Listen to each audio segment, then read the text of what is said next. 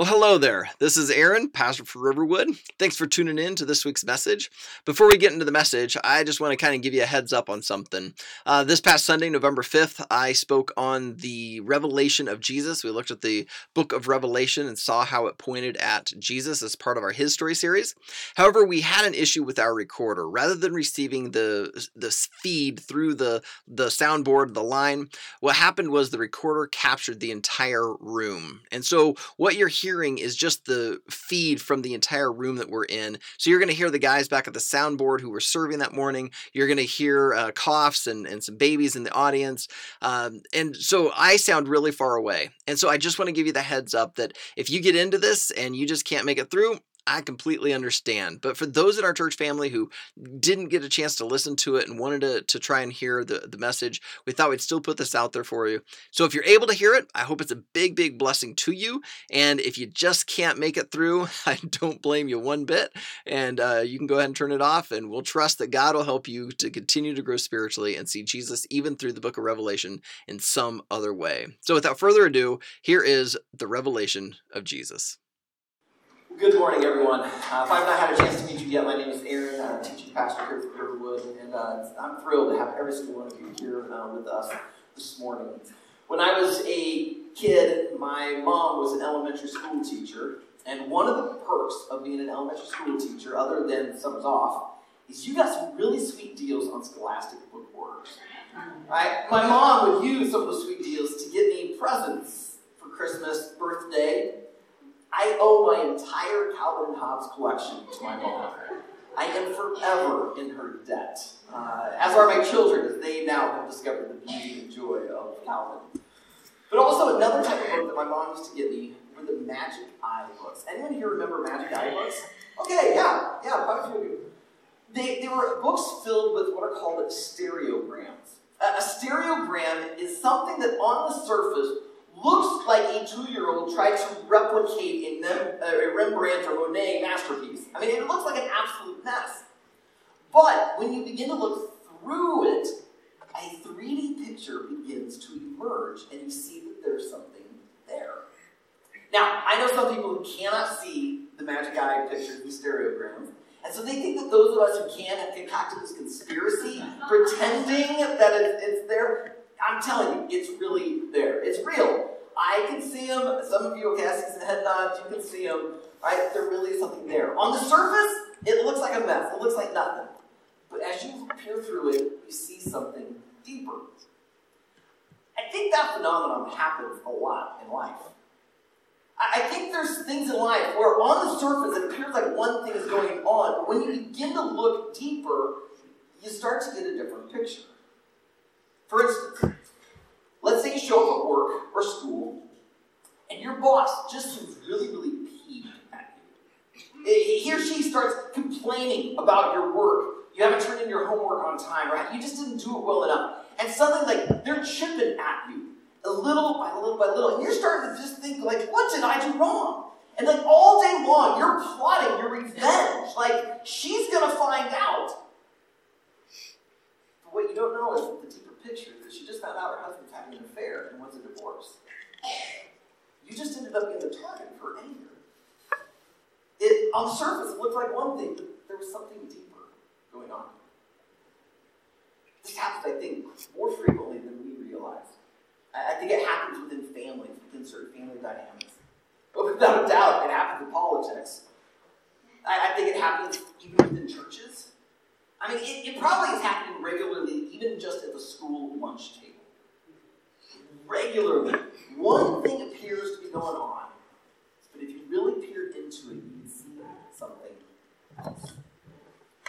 I think that's a really good description of the book of Revelation. This book, the last book of the Bible, is in a category all its own. It's called apocalyptic literature. Because on the surface, it appears to be about end times.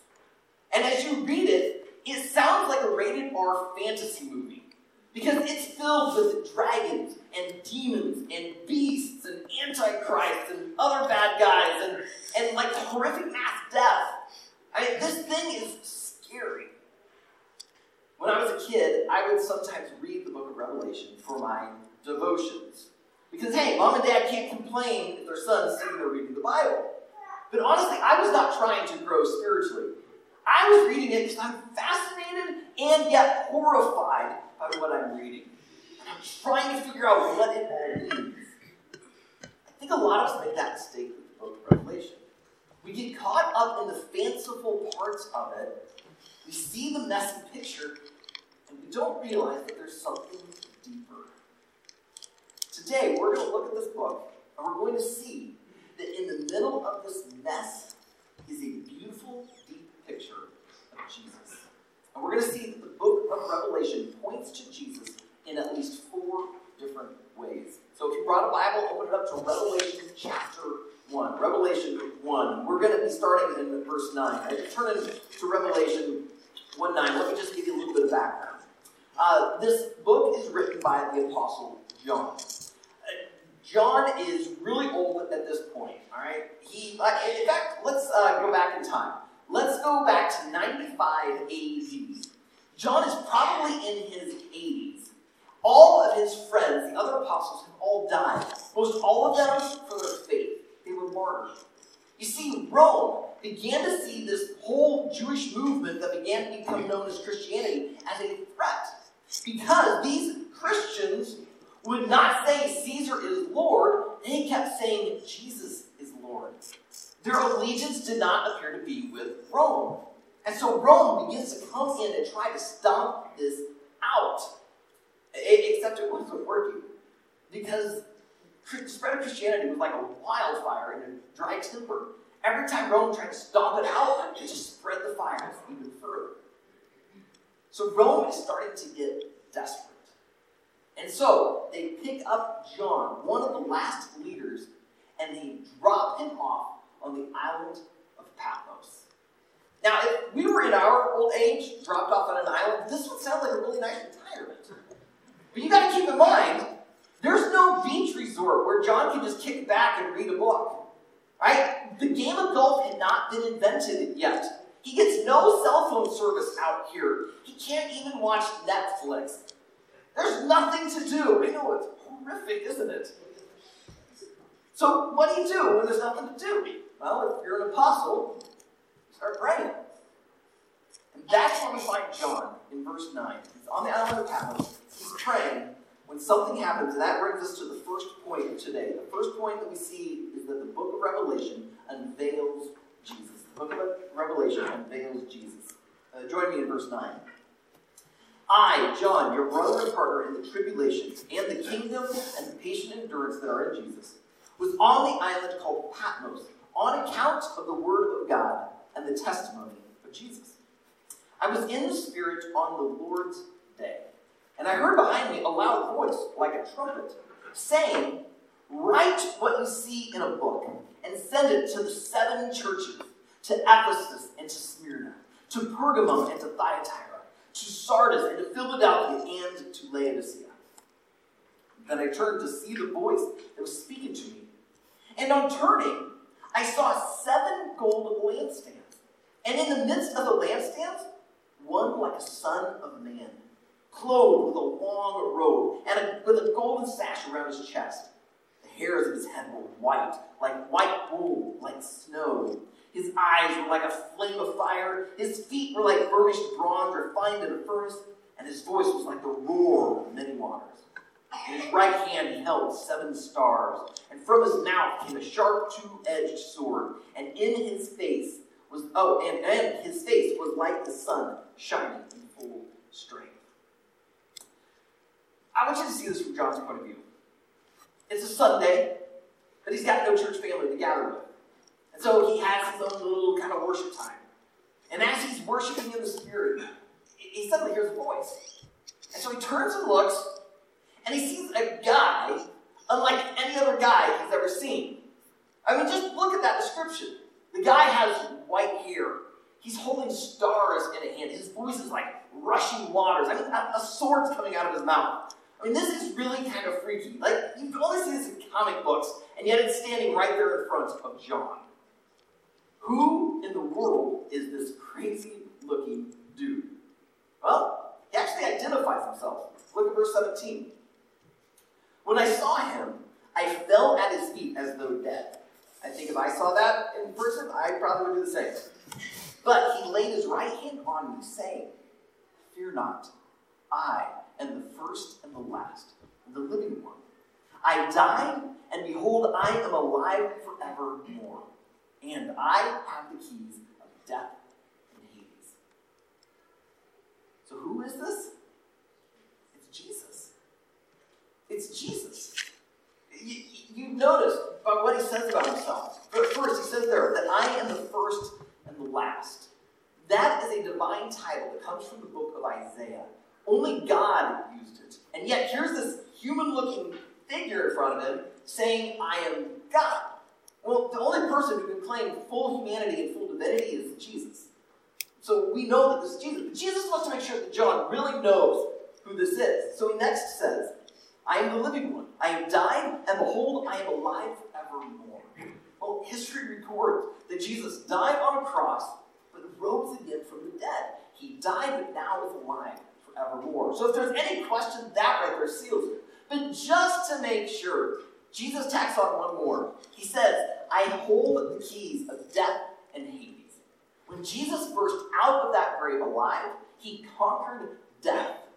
And so now he holds the keys to death. He has authority over it.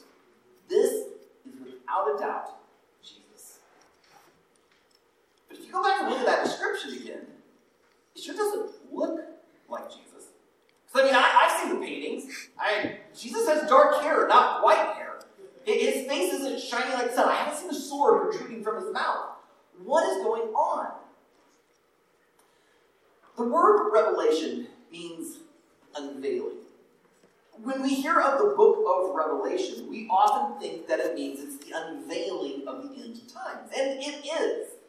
But if you go back to verse 1 of this entire book, it says that this is the revelation of Jesus Christ. And what I learned this week is that the Greek is really kind of ambiguous. It's nebulous. Because, yeah, it's a revelation from Jesus, but it's also a revelation of Jesus. It's the unveiling of Jesus. And so the reason Jesus looks like a Marvel comic superhero in this moment is because you're now seeing him with spiritual eyes, not just human eyes. But when we looked at the miracles of Jesus a few weeks ago, we saw in Mark chapter 4 that Jesus stood up in a boat and with nothing but a word calmed a storm. And, and it really freaked out the disciples because they got a glimpse of his divinity, of his power. Now John sees Jesus, and there's no more earthly shell kind of masking that divine power. He is seeing it full force. It's right there. He's now seeing Jesus more clearly than ever. Revelation is actually not just here to point us to the end times, it's actually to help us to see Jesus even better, to see who he is. It unveils more who he is before us. So that's the first thing that the book of Revelation does it unveils Jesus. The second thing is that the book of Revelation uh, is from Jesus. The book of Revelation is from Jesus. Look at the very next verse, verse 19 there, chapter 1. Jesus is still speaking to John. He says, Write therefore the things that you have seen, those that are, and those that are to take place after this. Jesus shows up and doesn't just say, John, it's been a while, how are you doing? No, he says, All right, I got a assignment for you. Write this down. I mean, even the very first thing that Jesus said to him when he appeared, when John's in his little um, you know, worship circle, back there in verse 11, Jesus says, Write what you see in a book. So Jesus is saying, I want you to write. I'm going to give this to you. Which means that this entire book is coming to us from Jesus. Now, I believe that all of the scriptures have been, as Paul says in 2 Timothy 3.16, that it's all been God-breathed breathed out by God, inspired by God. The way most people understand that is that God spoke to these prophets, these apostles, these different disciples, spoke to them and through them. He guided the process. He used their personality, he used their quirks, he used their cultural background, but yet when you look at 66 different books written by 40 different authors, And you bring those together over what is like 1,500 years, and you see this incredible cohesion. You start suspecting that perhaps this isn't 40 different authors. It, it, maybe it's really like one author. There's a dirty little secret within Christendom that when you go to the bookstore and you see some famous pastor's book there, he's got his name right on it, there's a good chance that it was actually written by a ghostwriter. Now, this ghostwriter has done a lot of work. The, the ghostwriter will go and like listen to the pastor's sermons, uh, might read other books by the pastor, might actually sit down and, and interview the pastor, trying to capture the pastor's voice, style, way to do things. And then they go and they write the book. The pastor will read through it and say, Yeah, sounds good. I like it. Give their stamp of approval, their name gets on it, and then the book sells a bunch. Well, the Bible is ghostwritten. God allowed these disciples apostles and prophets to have their names put on some of these books. God's the one who guided it. And yeah, He allowed their personality, their voice to come through, but it's really one author. It's really written by the Holy Spirit, whom Jesus sent. So God is the author of the Scriptures. However, in the other 65 books that we have in the Scripture, Jesus was not standing there next to them saying, all right, hey, write this down. No, I spelled that wrong. No, it's the Holy Spirit working in them, through them. But for, as far as they knew, they're sitting in a room by themselves. Or you were Moses, you're sitting in a tent out in the desert, you know, writing the Pentateuch. But here in Revelation, Jesus does it different. He doesn't just send his spirit to kind of guide John what to write.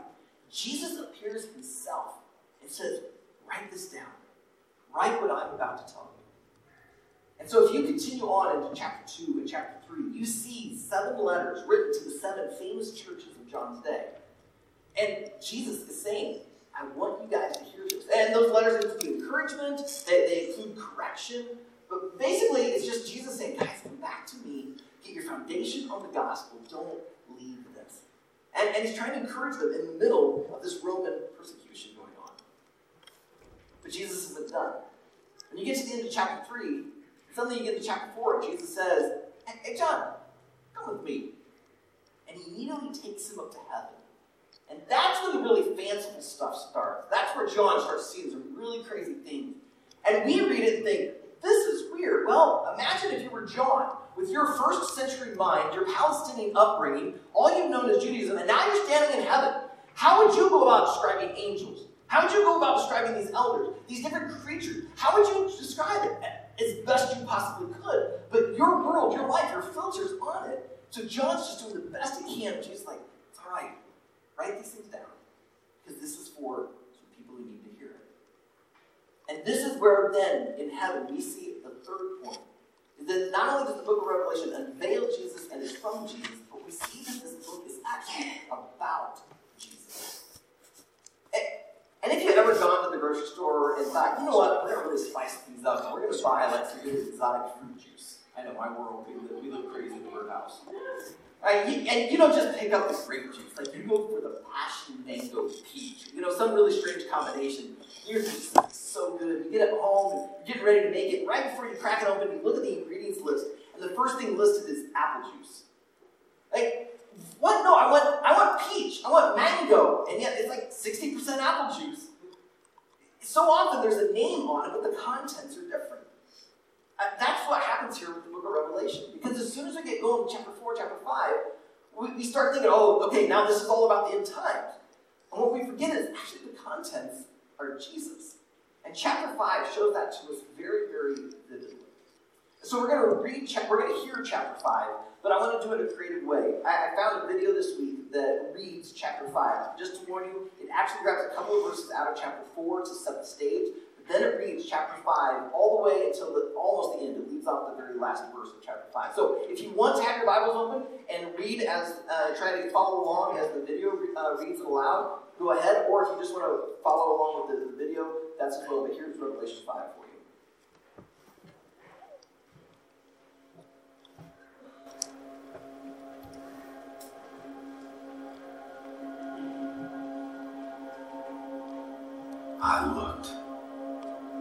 There before me was a throne in heaven with someone sitting on it.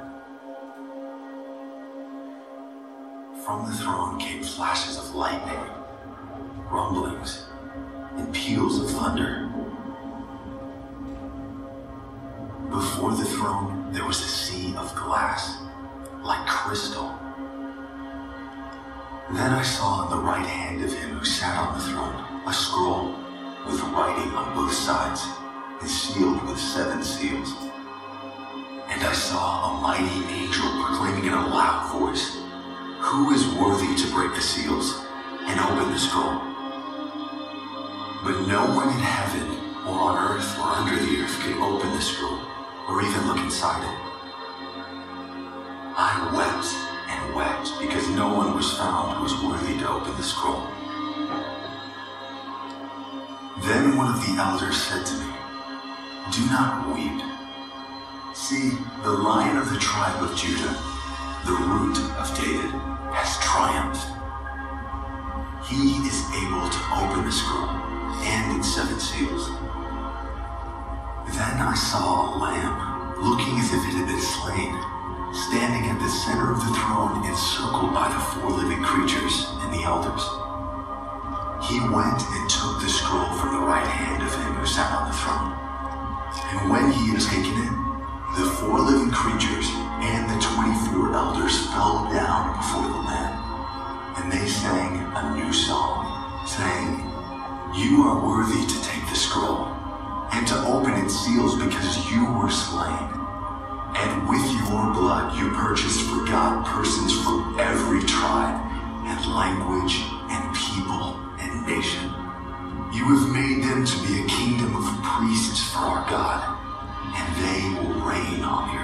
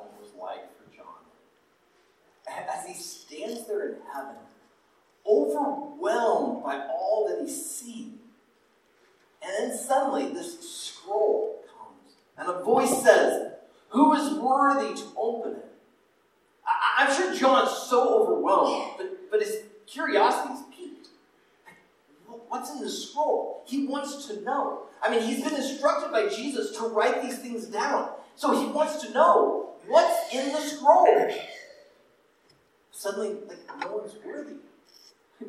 none of the angels, none of the elders, none of these fanciful creatures, and they can't find anyone on earth or under the earth. How is John going to fulfill his assignment? How is John going to find out? And in the overwhelmingness of it all, he begins to cry. The angel says, Do not cry, because what happens next? He says, There's someone worthy. Someone is absolutely worthy to open this. And who isn't? Now, I, I love how the Bible Project puts this. The Bible Project is a series of videos that, where they explain the scriptures. Well, I'll, I'll actually get the uh, video on the uh, Riverwood Facebook page, so you can go and watch this yourself. But I love how they point out what happens right here. It says that what he hears is that the Lion of Judah, the root of David, is worthy. But then what he sees isn't a lion, it isn't a root, he sees a lamb. And the lamb doesn't just stand there and bleat. The lamb looks like it's been slain, and yet it's alive. So why does a slain lamb that's alive worthy to open a scroll? Well, it's because of what the elders say. Look at it with me. Chapter 5, Verse 9 The elders sang, Worthy are you to take the scroll and to open its seals, for you were slain, and by your blood you ransomed people for God, from every tribe and language and people and nation. So if you haven't figured it out yet, this lamb is the same crazy dude we saw in chapter 1. It's Jesus. He died for people, He died for their sins to ransom them so that God would have every tribe, language, nation, people in His family. This is Jesus. So, why is He a lamb? Because the lambs used to be sacrificed by the Jews for their sin. And so Jesus, being the ultimate sacrifice, was called the Lamb of God. John the Baptist identified him as such in John, I think it's chapter 1. He said, That's, There's the Lamb of God, takes away the sin of the world. So, so, what's up with this lion of Judah and this root of David? Well, those are messianic titles from the scriptures. They pointed to the Messiah. And so they're declaring right there in heaven, this is the Messiah. It's Jesus. He's the lion and he's a lamb. It's all about him. He's the star of this story. Because what you see next is he begins to break the seals on those scrolls. And as he breaks to the seventh, it suddenly launches the uh, announcing of seven trumpets. And those seven trumpets lead into the pouring out of seven bowls. Now, some people say that those sevens are all the same thing. Others say, no, it's a chain reaction. But the point is, all the craziness that you see in Revelation starts because of this lamb who was slain, who's worthy to crack open the scroll, to read it out, and it all begins there. Jesus is the star. So this book isn't just from him and unveils him, it's also about him. And all that takes place is because he starts it, which means he's in. That leads us to our fourth point, is that all that takes place shows us that in the book of Revelation, it celebrates Jesus' victory. It celebrates Jesus' victory. Flip all the way back to Revelation 19. Like the world's most famous stories, this story, Revelation, contains. But I want to remind you, we've been in a series called His Story, looking at how the entire scriptures point to Jesus. We started this all the way back in January when we moved into this building. And we've just been tracking along all year, just bouncing through, kind of like skipping a rock across the waters. And every time the rock touches back down, we see Jesus. There he is again. There he is again. All of this points to Jesus. And now we come to the final chapter, final scene, and we see he wins. Chapter 19, verse 11. Then I saw heaven opened, and behold, a white horse. The one sitting on it is called faithful and true. And in righteousness he judges and makes war. His eyes are like a flame of fire, and on his head are many diadems, and he has a name written that no one knows but himself. He's clothed in a robe dipped in blood, and the name by which he is called is the Word of God. And the armies of heaven, arrayed in fine linen, white and pure, were following him on white horses. From his mouth comes a sharp sword with which to strike down the nations, and he will rule them with a rod of iron. He will tread the winepress of the fury of the wrath of God the Almighty.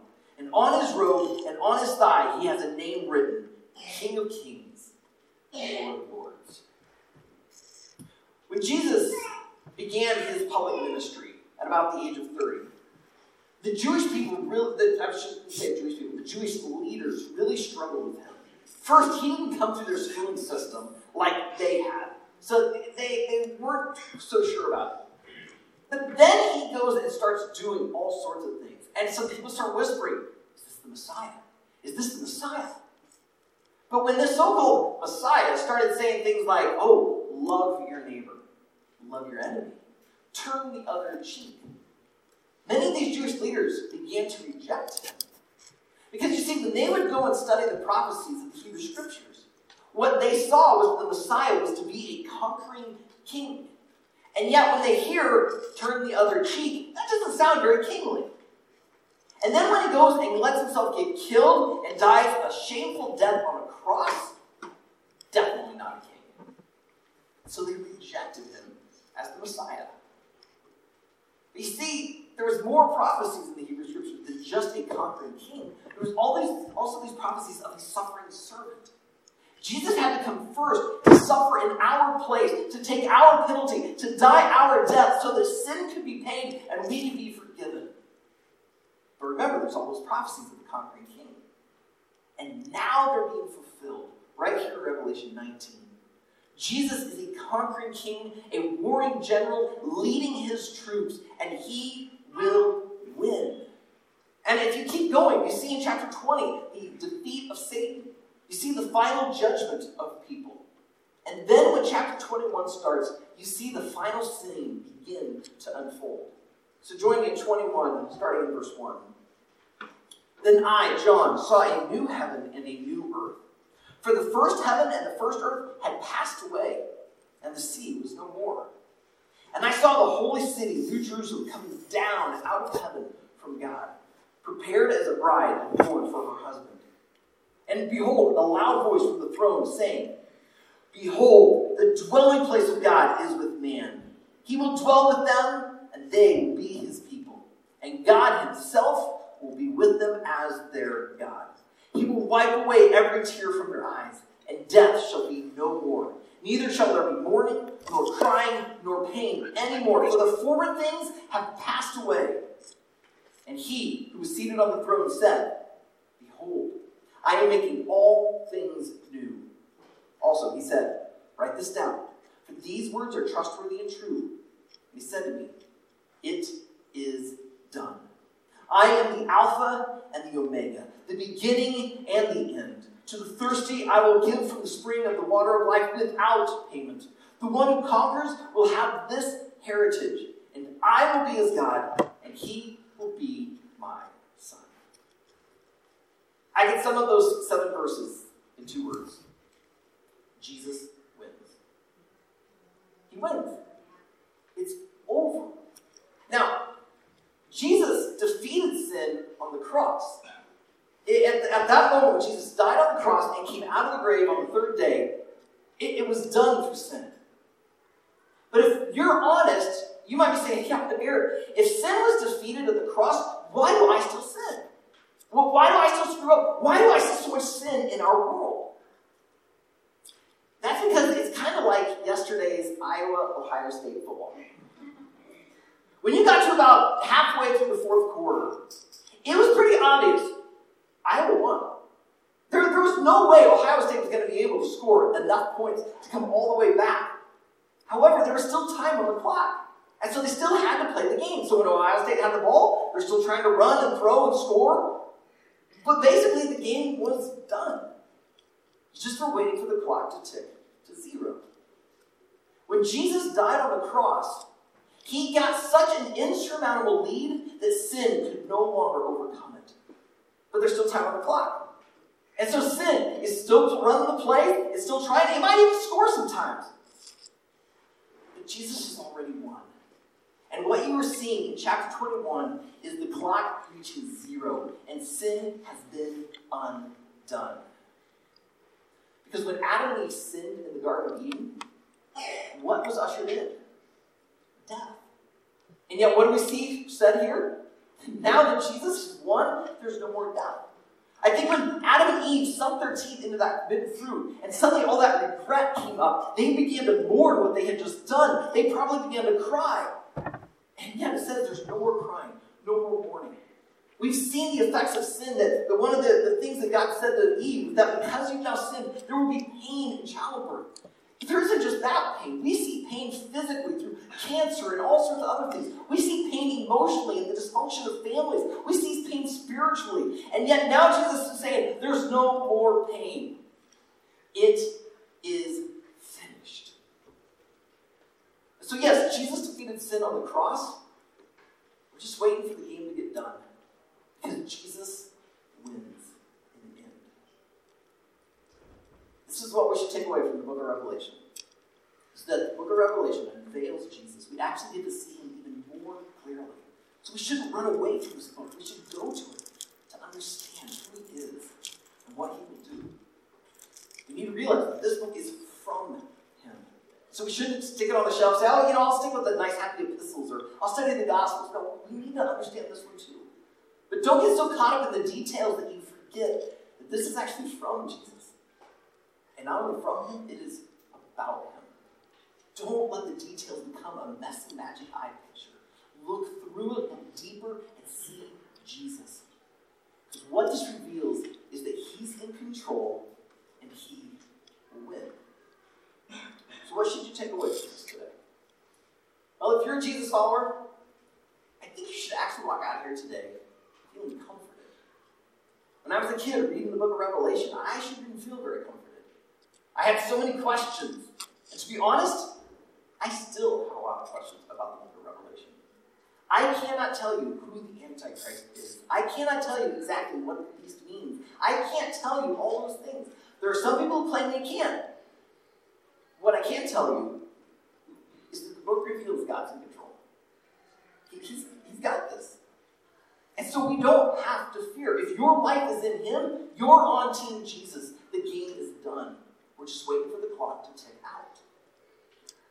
So you should actually walk out of here feeling comforted by this book. But what if you're not a follower of Jesus?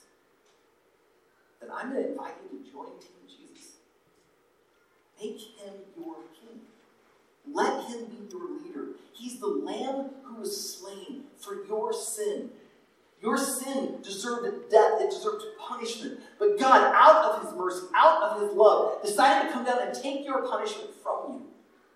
We've been seeing all since January till now how God so loves humanity that God was going to come down in the flesh, live a sinless life, but die a sinner's death in our place.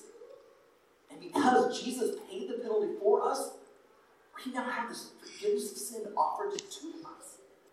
So if you're not a follower, be invited. Accept the gift. Take it up. Not easy, I'll tell you. Because it means you can no longer really count yourself the leader of your life.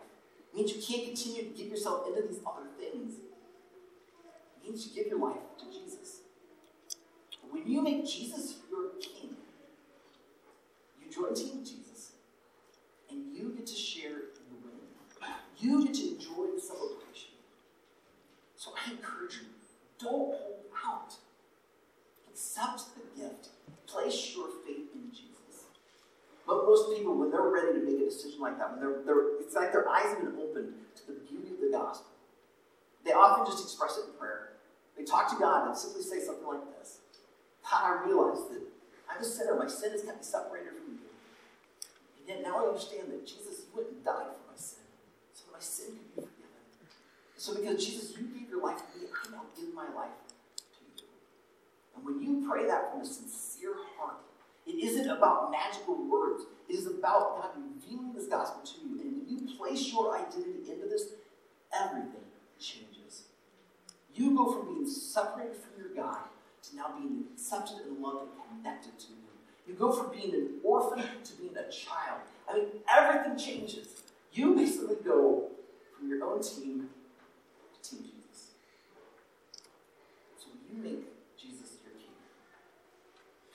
Jesus your king, suddenly your life becomes like the book of Revelation. Because through you, you will begin to unveil Jesus to others. You'll show that the life you have is actually from Jesus. And as you live out your life, as you seek to love like Jesus loved and live like Jesus lived, will be evident that your life is also about Jesus. And then when your day comes and your clock ticks to zero, you will get to enjoy the celebration of being a Team Jesus with your Heavenly Father. That's why I invite you to this gift. Would you join me in prayer? Heavenly Father, I just start by saying that I spent too many years looking at the book of Revelation as something to be scared of, something to run from. And I just want to say thank you for showing me, reminding me that it is about you, just like all of the scripture. And I pray that my church family would capture that today. And I pray for those who know you, who've been following you, and maybe they too have been running from this book. And I pray that today they fall more in love with Jesus because they see that this book reveals that you are in control. Some of us here may feel like we understand parts of this book. Some of us here may be absolutely bewildered by it. Father, help us to cling to Jesus, the one who is worthy to the scroll and who will guide and protect and oversee sovereignly end times. Because we know that He will win. Pray that with us comfort. God, I also pray for my friends who are here today that do not know. Their minds filled with doubt. There's questions. He Yet something whispered to them. Come. God, I pray that right now you give them the courage to say yes to you. They would take that step of faith, placing all of their trust upon you. Father, hear them as they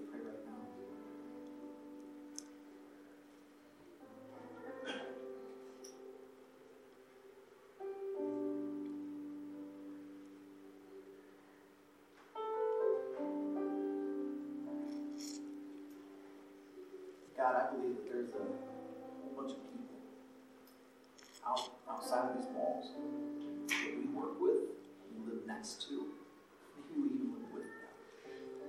And they don't know this story. They don't know that Jesus will win. They don't know that the cross was for them. They're caught up in their own little world, their own life. And they're living in a messy, magic eye picture. All they see is the surface. So, Father, I pray that everyone us opportunities to show that there's a deeper dimension here, and they would begin to see Jesus through us, through our actions, through our words. We would give us the opportunity to share this amazing story. We ask you prepare the hearts of our friends and their family.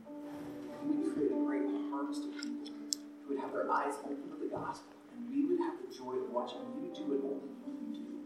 And that as we see more and more of these people place their faith in Team Jesus, they would become part of that team and go with us to be a blessing in this world. Father, I pray that you just work in us and through us. That you might even use things like the book of Revelation to accomplish it. In Jesus' name,